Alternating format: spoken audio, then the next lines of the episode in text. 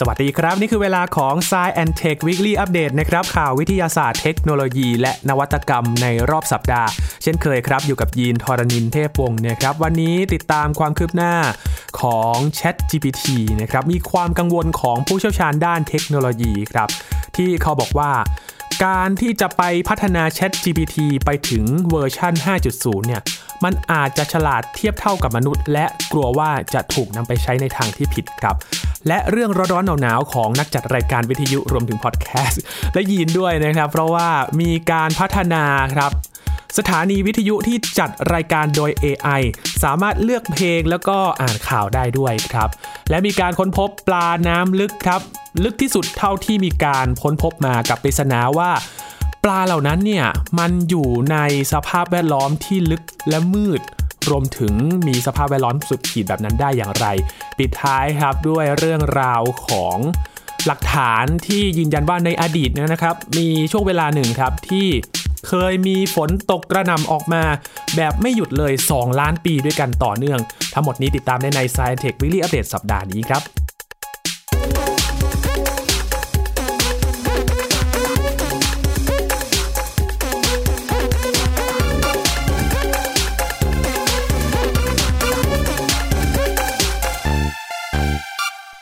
ถ้าพูดถึงเทรนด์เทคโนโลยีที่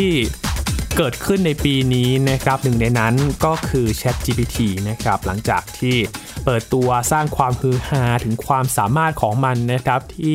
พยายามจะสื่อสาร ให้ข้อมูลพูดคุยกับเราเนี่ยเหมือนแชทคุยกัน ใช้ลักษณะการอธิบาย เหมือนคนทั่วไปที่เขา สื่อสารออกมานะครับ พยายามจะย่อยข้อมูลมหาศาลจากในเว็บไซต์ ไม่ว่าจะเป็น Search Engine หรือว่าคลังข้อมูลต่างๆ มารวบยอดมาพอยต์ให้เราว่าเรื่องที่เราจะค้นหาเนี่ยมันคืออะไรบ้าง ตอนนั้นที่เปิดตัวมานะครับ โดยบริษัท OpenAI ChatGPT เนี่ยมันอยู่ในเวอร์ชัน3 นะครับ GPT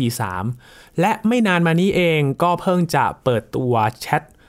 ที่พัฒนาด้วย เวอร์ชัน4 หรือว่า GPT 4 นั่นเองนะครับและเวอร์ชันนี้เนี่ยทาง OpenAI ก็ไม่ได้เปิดเป็น Open Source แล้วนะครับ หรือว่าเปิด Source Code ให้ผู้พัฒนาอื่นๆเนี่ยเข้ามาดูว่าไอ้ที่เขียนมาเนี่ยมันมีลักษณะอย่างไร กลายเป็นเรื่องภายในของบริษัท และก็จะใช้ตัวนี้แหละครับในการซื้อขายในเชิงพาณิชย์นะครับ ว่าจะเข้า Source Code นี้ได้เนี่ยต้องทำอย่างไรกันบ้าง แต่ ก้าวข้ามไปถึงอีกขั้นหนึ่งครับ ถ้าไปถึง GPT 5 หลายๆ คนอาจจะบอกว่า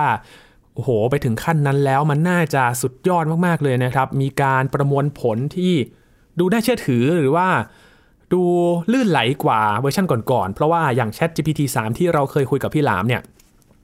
มันจะมีข้อติดขัดอยู่บางอย่างที่มันดูจะเป็นจุดอ่อนหรือว่ายังไม่สมบูรณ์มากนักนะครับ ในการตอบคำถามที่ อาจจะยังไม่ดีนัก หรือว่าใช้การบรรยายคำที่โอ้โหพันนามายาวเหยียดเลยกว่าจะถึง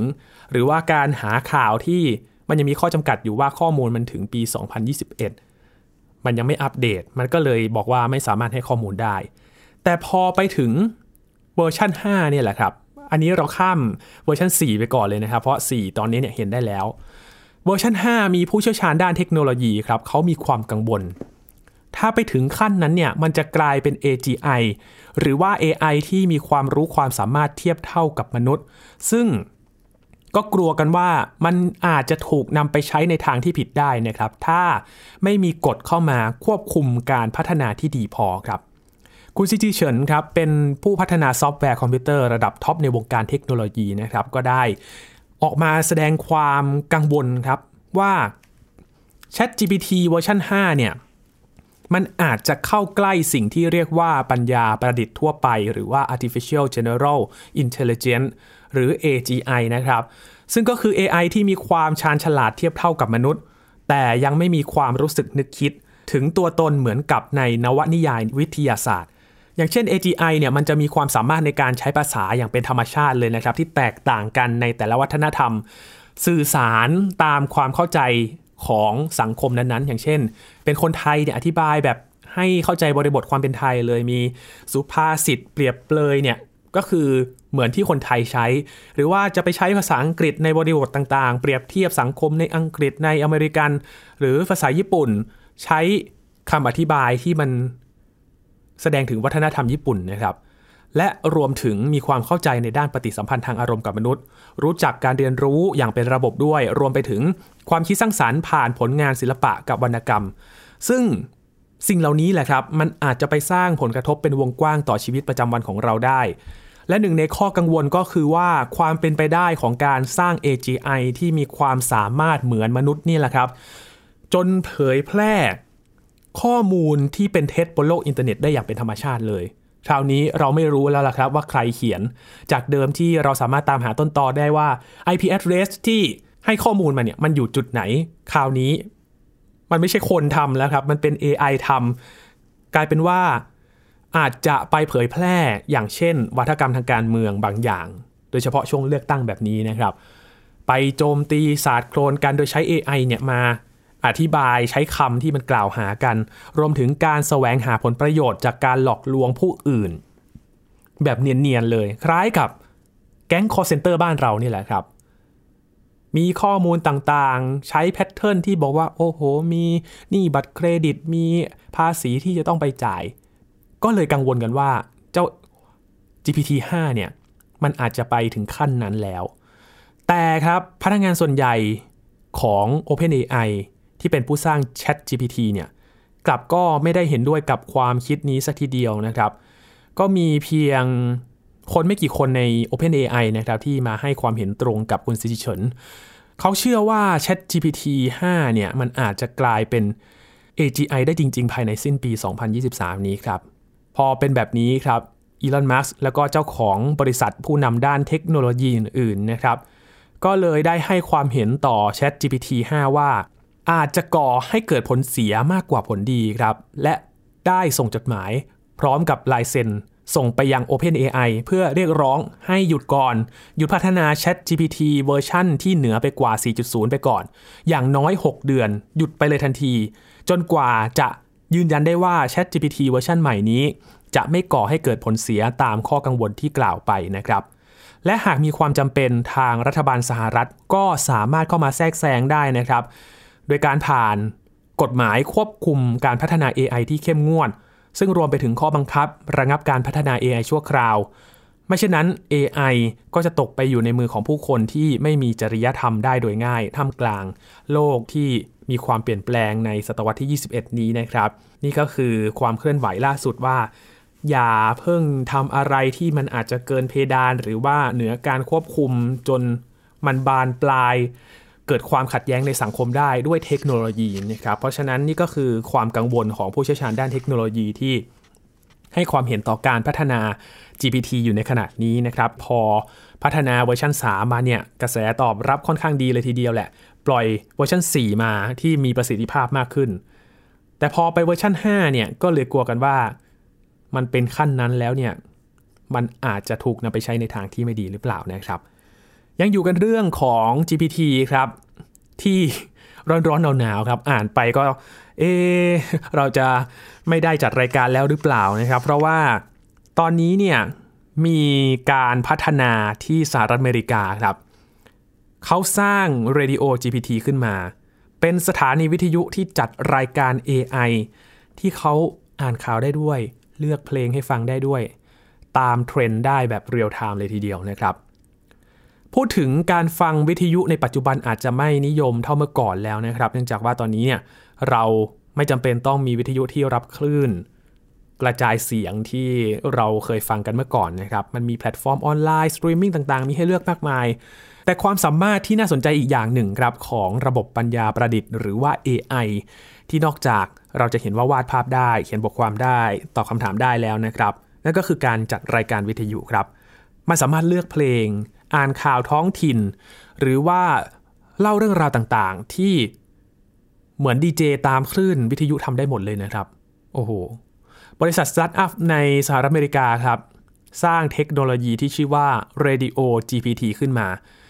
มันขับเคลื่อนด้วย AI นอกจากจะเลือกเพลงอ่านข่าว แล้วก็โพสต์เนื้อหาลงโซเชียลมีเดียได้ด้วยนะครับ มันยังทำหน้าที่ช่วยแปลภาษาท้องถิ่น โดยใช้ระบบ AI ได้อีกด้วยครับ Radio GPT นี้นะครับ ใช้เทคโนโลยี GPT เวอร์ชัน3ครับแบบเดียวกับ Chat GPT ที่เราเคยเล่นกันเลยนะครับ ขับเคลื่อนด้วยระบบปัญญาประดิษฐ์เป็นหลัก และมีการใช้ระบบจัดการเนื้อหาบนโซเชียลมีเดียอย่าง Topic Pulse โดยทำงานร่วมกับเทคโนโลยีเสียง AI เพื่อสร้างประสบการณ์การฟังวิทยุที่สามารถแปลเป็นภาษาท้องถิ่นได้อย่างแม่นยำด้วยครับ Radio GPT ยังมีระบบค้นหาข่าว โดยตัววิทยุปัญญาประดิษฐ์ ก็จะสร้างสคริปต์สำหรับรายการนั้นขึ้นมาให้เลยนะครับ แล้วก็จะทำการค้นหาข้อมูลผ่าน Facebook Twitter Instagram ในท้องถิ่น หลายพันรายการเลยเพื่อดูว่า หัวข้อใดกำลังเป็นที่นิยมเป็นเทรนด์อยู่ในขณะนี้ พร้อมกับลิสต์เพลงมาเลยที่กำลังฮิตติดชาร์ตอยู่ในขณะนี้นะครับโอ้โหฮิตติดชาร์ตคำนี้ไม่ได้ยินมานานแล้วนะครับคุณผู้ฟัง จากนั้นจะทำการเผยแพร่ ออกอากาศทันทีเลยครับ จากข้อมูลที่ประมวลผลมา โดยใช้โปรแกรมเสริมที่ทางบริษัทเนี่ยก็ทำการออกแบบมาใช้คู่กันนั่นแหละ และยังสามารถสร้างโพสต์ในโซเชียลมีเดียด้วยนะครับ รวมถึงสร้างบล็อก แล้วก็เนื้อหาอื่นๆสำหรับแพลตฟอร์มดิจิทัลที่เกี่ยวข้องกับเนื้อหาที่ออกอากาศแบบเรียลไทม์เลย รายการมีเนื้อหาเกี่ยวกับเทรนด์อะไร เรื่องของเลือกตั้ง เรื่องของเทรนด์ ChatGPT โพสต์ ข้อความในโซเชียลมีเดียที่เกี่ยวข้องกับเนื้อหารายการวิทยุด้วย ไปพร้อม ๆ กันเลย สำหรับ Radio GPT นี้นะครับถือว่าเป็นอีกเทคโนโลยีที่เขาใช้ GPT 3 ซึ่งที่ผ่านมาเนี่ย Chat GPT เองก็เรียกได้ว่า disrupt หรือว่าสร้างความปั่นป่วน ให้กับภาคส่วนทั้งหลายเลยนะครับ ของเทคโนโลยีไม่ว่าจะเป็นการตลาดดิจิทัลเอง สื่อรวมไปถึงภาคการศึกษาด้วยก็กระทบด้วย โดยบริษัทผู้ผลิตเขาก็มองว่าก็อยากจะต้องการ พัฒนาวิธีการใหม่ๆนะครับเพื่อที่จะดึงดูดผู้เสพสื่อด้วยเทคโนโลยีด้านภาษา และก็เนื้อหาที่ล้ำหน้า เพื่อที่จะสร้างประสบการณ์เสียงที่ล้ำสมัยแบบเรียลไทม์ได้นะครับสิ่งที่อยากรู้เหมือนกันนะครับคุณผู้ฟังเพราะว่าพอ AI มาจัดรายการวิทยุเนี่ยน้ำเสียงเขาเป็นยังไง มันจะเหมือนแบบ Siri หรือว่าระบบที่เราได้ยินกันใน ลำโพงอัจฉริยะหรือเปล่านะครับ มันจะดูน่าฟังไหม หรือว่ามันก็จะเป็นอีกแนวหนึ่งที่หลาย ๆ คนอาจจะอยากจะเลือกฟังแบบนี้ก็ได้นะครับ ก็รอดูกันครับว่ามันจะเป็นยังไงกันนะครับ ถ้ายินมีโอกาสหาเสียงมาให้ฟังได้เดี๋ยว เรามาลองฟังไปพร้อม ๆ กันนะครับต่อจากเรื่องเทคโนโลยีนะครับมาดูการค้นพบที่อยู่ดำดิ่ง ลึกลงไปในมหาสมุทรครับ เมื่อช่วงต้นเดือนเมษายนที่ผ่านมานี่เองนะครับมีการเปิดเผยภาพที่ทางนักวิทยาศาสตร์เขาไปค้นพบครับ ปลาที่อาศัยอยู่ในน้ำทะเลลึกที่สุดเป็นประวัติการจนเกิดคำถามว่าเอ๊ะปลาพวกนี้เนี่ยมันปรับตัวได้ยังไงในความมืดมากๆแบบนั้นนะครับ เพราะว่ามันลึกและในสภาพแวดล้อมแบบนั้นเนี่ยมีแรงดันสูงด้วย มันอยู่ได้อย่างไรครับ นักวิทยาศาสตร์เขาได้บันทึกภาพปลาฝูงหนึ่งมานะครับ มันว่ายอยู่ในทะเลลึกกว่า 8 กิโลเมตรครับคุณผู้ฟัง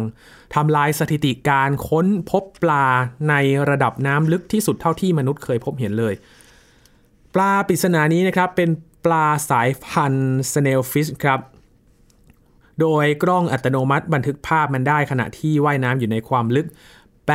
8,336 เมตร บริเวณร่องลึกอิซุโอกาซาวาระนะครับ ทางตะวันออกเฉียงใต้ของญี่ปุ่น ปลาลึกที่สุด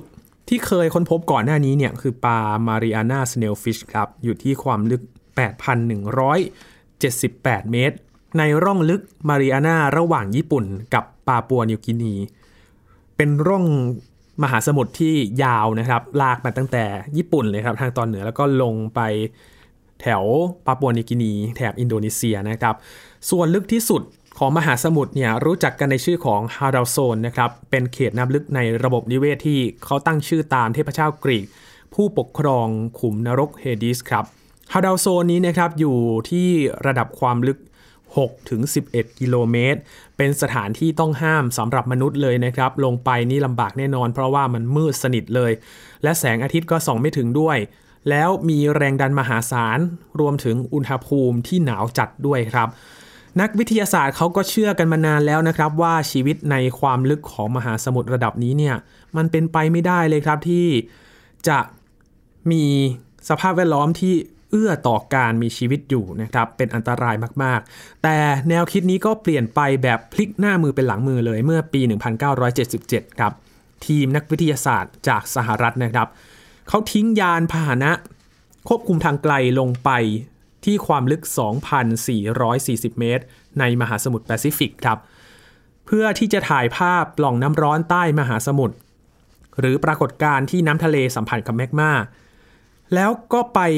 ค้นพบว่าใต้ทะเลลึกนั้นกลับเต็มไปด้วยสิ่งมีชีวิตครับ และนับตั้งแต่ปี 1977 เป็นต้นมานักวิทยาศาสตร์ทางทะเลก็ได้ค้นพบสปีชีส์ใหม่ ที่ไม่เคยพบมาก่อนถึง 600 สปีชีส์ อาศัยอยู่รอบปล่องน้ำพุร้อนใต้มหาสมุทรเหล่านี้ รวมถึงหอยทะเลเกราะเหล็กด้วย ซึ่งเป็นหอยทากชนิดหนึ่งที่ห่อหุ้มด้วยเกราะเหล็กนะครับ รวมไปถึงปูชนิดใหม่ที่ชื่อว่า The Hoff เขาก็ตั้งชื่อตามนักแสดงอเมริกันนะครับเดวิดแฮสเซลฮอฟนะครับเพราะว่ามันมีขนบนหน้าอกที่หนา นักวิทยาศาสตร์ก็เลยตื่นตะลึงกับการค้นพบเหล่านี้เลยครับ รวมถึง ความสามารถของสปีชีส์เหล่านี้นะครับว่ามันสามารถเอาชีวิตรอดจากแรงดันมหาศาล รวมถึงน้ำที่เย็นจัดแบบนี้ ได้อย่างไรรวมถึงมืดมากๆ ในแถบ hadal zone นี้นะครับ คุณแอบบี้แชปแมนครับเป็นนักวิทยาศาสตร์ นักวิจัยจากมหาวิทยาลัยคอลเลจลอนดอนนะครับที่ศึกษาสิ่งมีชีวิตที่อาศัยอยู่รอบปล่องน้ำพุร้อน เขายกตัวอย่างว่าที่ความลึกของร่องมาริอาน่าเนี่ยมันจะมีแรงดันถึง 1,086 บาร์ เทียบง่ายๆก็คือเหมือนมีช้าง 100 ตัวอยู่บนหัวของเรา หนักมากๆเลยนะครับ แค่หนึ่งตัวก็น่าจะไม่ไหวแล้ว อันนี้ 100 ตัวแสดงว่ามันมีแรงดันมหาศาลเลย แล้วสัตว์เหล่านี้เนี่ยมันจะมีชีวิตอยู่ในสภาพแวดล้อมที่สุดโต่งแบบนี้อย่างไรคำอธิบายครับก็คือว่า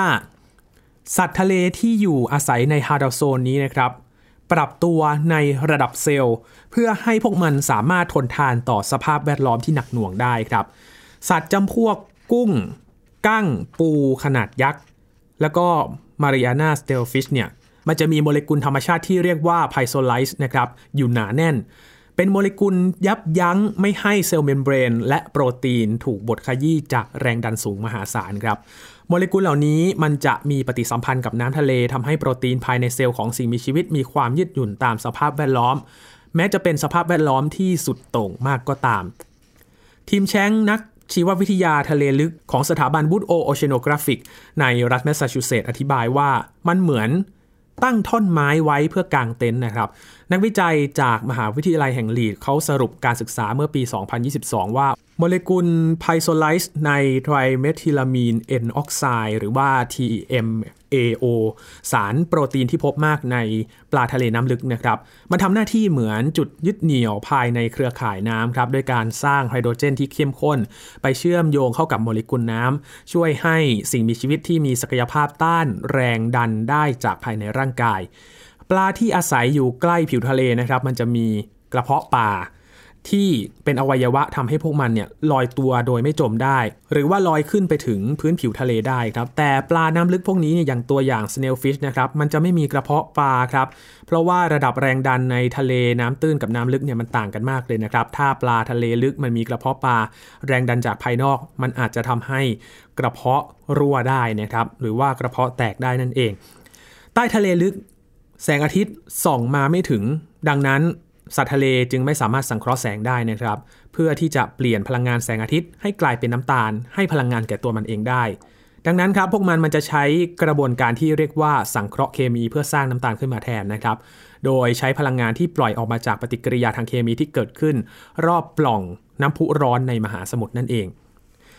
ทีมแชงยังอธิบายนะครับว่าพวกมัน อาศัยอยู่ได้ด้วยสารเคมีที่ถูกปล่อยออกมาจากพื้นทะเลครับ ในเมื่อจับบนฟ้าไม่ได้ ลงไปข้างล่างมีแหล่งความร้อนพลังงานที่ไหนก็ใช้จากที่นั่นนะครับปลาทะเลลึกยังปรับตัวให้อยู่รอดในสภาพแวดล้อมที่ออกซิเจนต่ำได้ด้วยนะครับ ยกตัวอย่างอย่างปลาถ้ำเม็กซิกันที่มีเซลล์เม็ดเลือดแดงที่ใหญ่กว่าปกติครับ และก็ผลิต ฮีโมโกลบินที่มีความเข้มข้นสูงกว่าด้วย เพื่อนำพาออกซิเจนไปหล่อเลี้ยง ร่างกายได้มากกว่าปลาที่อาศัยอยู่ใกล้พื้นผิวทะเลสำหรับการปรับตัวของสิ่งมีชีวิตใต้ทะเลลึกเหล่านี้นะครับก็ทำให้พวกมันมีชีวิตรอดอยู่ใต้มหาสมุทรลึกระดับที่เรียกว่าขุมนรก ซึ่งถือว่าเป็นสภาพแวดล้อมที่เลวร้ายที่สุดแห่งหนึ่งของโลก เหมือนไม่มีอะไรผิดปกติเลยนะครับ และจากภาพที่เราเห็นนะครับปลาน้ำลึกส่วนใหญ่หน้าตาจะแปลกๆประหลาดประหลาดหน่อยนะครับ ดูเหมือนสัตว์ประหลาดที่เราไม่เคยเห็นนะครับ นี่ก็คือสิ่งมีชีวิตที่อยู่ในสภาพแวดล้อมที่เราเข้าไม่ถึงนะครับ แต่ว่าด้วยเทคโนโลยีเราสามารถนำกล้องส่องไปเห็นสัตว์พวกนี้ได้ มีสิ่งมีชีวิตที่เราไม่รู้จักอีกมากมายอยู่ใต้พื้นนั้นครับปิดท้ายวันนี้ครับ พาย้อนอดีตไปหลายล้านปีก่อนเลยนะครับ ถึงปรากฏการณ์ที่ มันเคยมีฝนตกยาวนาน ถ้ามาเปรียบเทียบกับปัจจุบันนะครับ อย่างล่าสุดประเทศไทยเองก็อยู่ในพื้นที่นี้นะครับ ที่เกิดปรากฏการณ์ลานินยาที่ยาวนานติดต่อกัน 3 ครั้งนะครับ อาจารย์บัญชาก็ได้อธิบายให้เราฟังแล้วว่ามันเกิดอะไรขึ้นทำไมถึงมีลานินยา3 ครั้งซ้อน แต่ตอนนี้มันก็สิ้นสุดลงไปแล้วนะครับ เมื่อปลายเดือนมีนาคมที่ผ่านมา ช่วงนั้นเนี่ยเกิดสภาพอากาศที่หนาวเย็นแล้วก็มีฝนตกหนักเป็นประวัติการในแถบแปซิฟิกเลยนะครับ ถ้าจะกลับมาอีกครั้งเนี่ยอาจจะต้องรอ 1-2 ปีตามวัฏจักรของมัน และกว่าที่จะเกิดสภาพชื้นแฉะแบบนั้น มี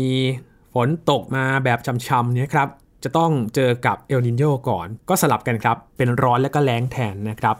แต่ช่วงเวลาที่เกิดลานิญา3 ปีซ้อนแบบนี้อาจจะน้อยไปครับ ย้อนไปในอดีตโลกของเรา เมื่อ 234 ล้านปีก่อน มันเคยเกิดเหตุการณ์ฝนตกกระหน่ำลงมาแบบไม่หยุดไปทั่วทุกหัวระแหงเลยนะครับ ไม่ใช่แค่ 3 ปีครับ มีพายุฝนครั้งใหญ่ด้วย ตอนนั้นเนี่ยติดต่อกันยาวนานถึง 2 ล้านปีครับ ก็คงอาจจะยอมแพ้กันนะครับ 3 ปีก็พอแล้ว อันนี้ 2 ล้านปีไม่รู้ว่า มันจะส่งผลอะไรกันบ้างนะครับ การเปลี่ยนแปลงสภาพภูมิอากาศครั้งนั้นครับ เรียกว่าเหตุการณ์คาเนียนพูเวลครับ หรือว่าเหตุฝนตกในช่วงอายุคาเนียน ถือว่าเป็นช่วงแทรกสั้นๆนะครับในตอนปลายของยุคไทรแอสิกที่โลกมีสภาพอากาศร้อนและก็แห้งแล้งเป็นส่วนใหญ่แผ่นดินโลกในยุคนั้นนะครับยังคงอยู่ติดกันเป็นผืนเดียวอย่างที่เรารู้จักกันในชื่อของมหาทวีปแพนเจียนะครับ และการที่มีมหาทวีปกว้างใหญ่ขนาดนั้น เป็นเกาะใหญ่ ๆ แบบนั้นนะครับ สภาพภูมิประเทศก็ยังแบนราบไม่มีเทือกเขาในตอนกลางด้วย ก็ทำให้ลมมรสุมจากมหาสมุทรเนี่ยมันเข้าไปไม่ถึงแผ่นดินด้านในครับ แล้วก็ไม่มีแนวปะทะตามธรรมชาติที่จะทำให้ฝนตกลงมาด้วย มันก็ทำให้เกิดสภาพอากาศที่แห้งแล้ง แล้วก็มีภูมิประเทศแบบทะเลทรายเกิดขึ้นนะครับ เนื่องจากว่ามันแล้งจัดๆเลย ด้วยเหตุนี้เองครับ เมื่อนักธรณีวิทยาในปัจจุบันไปขุดดูชั้นหินเก่าแก่ในยุคไทรแอสซิกเนี่ยก็จะพบว่ามีหินทรายแดงที่เป็นเอกลักษณ์นะครับ รวมทั้งตะกอนดินที่เกิดจากพืชพันธุ์ในบริเวณที่มีสภาพอากาศแห้งแล้งเป็นหลักเลย แต่ในช่วงทศวรรษที่ 1990 ครับ ทีมนักธรณีวิทยาชาวอังกฤษเขาไปค้นพบชั้นหินย่อยชั้นหนึ่งครับ ที่มีลักษณะมันไม่ตรงกับชั้นหินทรายที่เล็กละเอียดของยุคไทรแอสซิกเลย มันเป็นหินสีเทาที่ประกอบไปด้วยหินลำธารก้อนใหญ่และดินตะกอนจากก้นแม่น้ำ กลายเป็นหลักฐานของสภาพอากาศชุ่มชื้นจากฝนตกหนัก จนมีแหล่งน้ำขนาดใหญ่เกิดขึ้นในยุคโบราณครับ นักธรณีวิทยาก็ยังพบว่าชั้นหินผ่าเหล่านะครับเขาเรียกว่าผ่าเหล่าเลยเพราะมันกลายพันธุ์มันไม่เหมือนกับชั้นหินที่อยู่ในยุคนั้นนะครับ เขาบอกว่ามันมีในหลายประเทศทั่วโลก ทั้งยุโรปเอง ทวีปอเมริกา ตะวันออกกลางเอเชีย แล้วก็ดินแดนที่ห่างออกไปอีกหลายแห่งเลยทำให้มีหลักฐานมากมายครับ ที่บ่งชี้รวมกันว่าเมื่อราว 232 ถึง 234 ล้านปีก่อนเนี่ยทั่วโลกเคยมีฝนตกหนักอย่างต่อเนื่องยาวนานเกิดขึ้นอย่างแน่นอนครับแล้วก็ปริมาณฝนเฉลี่ยทั่วโลกที่เพิ่มขึ้นอย่างมหาศาล เป็น 1,400มิลิเมตรต่อปี เยอะมากๆเลยนะครับ ซึ่งมันก็ทำให้เกิดอุทกภัยต่อเนื่องกันหลายครั้ง จนแผ่นดินทั้งหมดเนี่ยมีความชื้นแฉะ เทียบได้กับป่าฝนในเขตร้อนเลยครับ การเปลี่ยนแปลงสภาพอากาศจากที่เคยแห้งแล้งมาชุ่มฉ่ำฝนนี้นะครับ ก็ส่งผลกระทบอย่างใหญ่หลวงต่อสิ่งมีชีวิต ทั้งพืชและสัตว์ในยุคไทรแอสซิกเลยนะครับ โดยพืชทะเลทรายส่วนใหญ่ที่มีลำต้นเตี้ย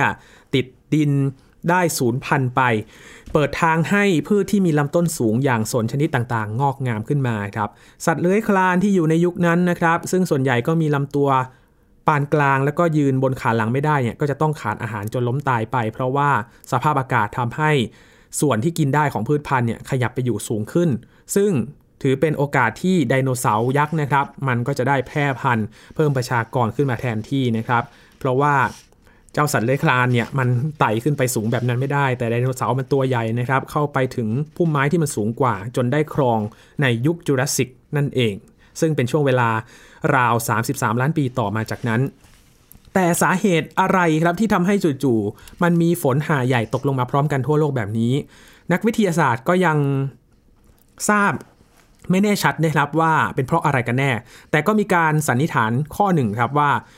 อาจจะมีเหตุภูเขาไฟระเบิดครั้งใหญ่เกิดขึ้นนะครับ เริ่มปะทุขึ้นมาในช่วง 1 ล้านปีก่อนฝนตกหนัก ที่เรียกว่าการระเบิดแรงเกเลียน ในพื้นที่ซึ่งปัจจุบันอยู่ในเขต阿拉斯กาแล้วก็ในแถบบริติชโคลัมเบียของแคนาดาครับ เหตุปะทุของภูเขาไฟนั้นก็ได้ปลดปล่อยคาร์บอนไดออกไซด์แล้วก็ก๊าซเรือนกระจกสู่ชั้นบรรยากาศ จนทำให้โลกร้อนขึ้น 3-10 องศาเซลเซียส ภาวะโลกร้อนในยุคโบราณครั้งนี้ ก็ได้เร่งให้วัฏจักรของน้ำหมุนเวียนอย่างรวดเร็วขึ้นนะครับอุณหภูมิที่ร้อนระอุก็ทำให้เกิดไอน้ำระเหยจากผิวมหาสมุทรได้มากขึ้นด้วย จนเกิดเป็นสภาพอากาศร้อนชื้นนะครับผลักดันให้เมฆฝนเข้าถึงทุกซอกทุกมุมของมหาทวีปแพนเจีย อย่างไรก็ตามครับเมื่อการประทุของภูเขาไฟในการระเบิดแรงเกเลียน เริ่มสงบลง โลกก็เริ่มปรับสมดุลด้วยการดูดซับคาร์บอนส่วนเกินในชั้นบรรยากาศกลับไปเก็บสะสมไว้ในชั้นหินปูน ป่าไม้และมหาสมุทรครับ ก็ทำให้ฝนที่ตกมานานถึง 2 ล้านปีซาลง แล้วก็หยุดตกไปในที่สุดนะครับ นี่คือข้อค้นพบที่เกิดขึ้นระหว่างยุคทรสสิกนะครับที่ใครจะไปคิดว่าช่วงเวลานั้นมันน่าจะแห้งแล้งตลอดยุคแต่มันมีช่วงหนึ่งที่มีความชุ่มฉ่ำเกิดขึ้น แล้วก็ตกนานกว่า 2 ล้านปีด้วยกันนะครับ คุณผู้ฟังจากชั้นหินที่เป็นหลักฐานชิ้นสำคัญที่พบมานะครับ ก็เป็นสิ่งที่น่าสนใจที่เกิดขึ้นในยุคโบราณนะครับ เกี่ยวกับสิ่งมีชีวิต ว่าอะไรคือสาเหตุที่ทำให้ฝนตกยาวนานขนาดนั้นได้นะครับ กลับมาที่ยุคปัจจุบันครับ แม้ว่าจะเกิดลานิญาแค่ 3 ปีเท่านั้นนะครับ ก็สร้างความเสียหายอย่างหนักเลยนะครับ เราจะเห็นว่า มีฝนตกหนักอย่างต่อเนื่อง น้ำท่วมใหญ่นะครับ โดยเฉพาะภาคอีสานในอุบลราชธานีในช่วงปีที่ผ่านมานะครับ ก็เป็นหลักฐานสำคัญของการเกิดลานิญาแต่ในปีนี้เริ่มที่จะมีเอลนินโยแล้วนะครับ จากเดิมที่ต้องเฝ้าระวังฝนก็กลายเป็นจะต้องมารับมือภัยแล้งแทนนะครับ แล้วก็ไม่แน่ใจว่าเอลนินโยจะ เกิดยาวนานเท่าไหร่นะครับ ก็ต้องติดตามสถานการณ์อย่างใกล้ชิดด้วยนะครับ ทั้งหมดนี้คือข่าวที่เรานำมาฝากกันใน Science Tech Weekly Update สัปดาห์นี้ครับ คุณผู้ฟังติดตามรายการของเรากันได้ที่ www.thaipbspodcast.com นะครับรวมถึงพอดแคสต์ช่องทางต่างๆ ที่คุณกำลังรับฟังเราอยู่ครับ อัปเดตเรื่องวิทยาศาสตร์เทคโนโลยี และนวัตกรรมกับเราได้ที่นี่ทุกที่ทุกเวลากับไทย PBS Podcast นะครับช่วงนี้ยีนทรานินเทพวงศ์ขอบพระคุณสำหรับการติดตามรับฟังครับลาไปแล้วครับ สวัสดีครับ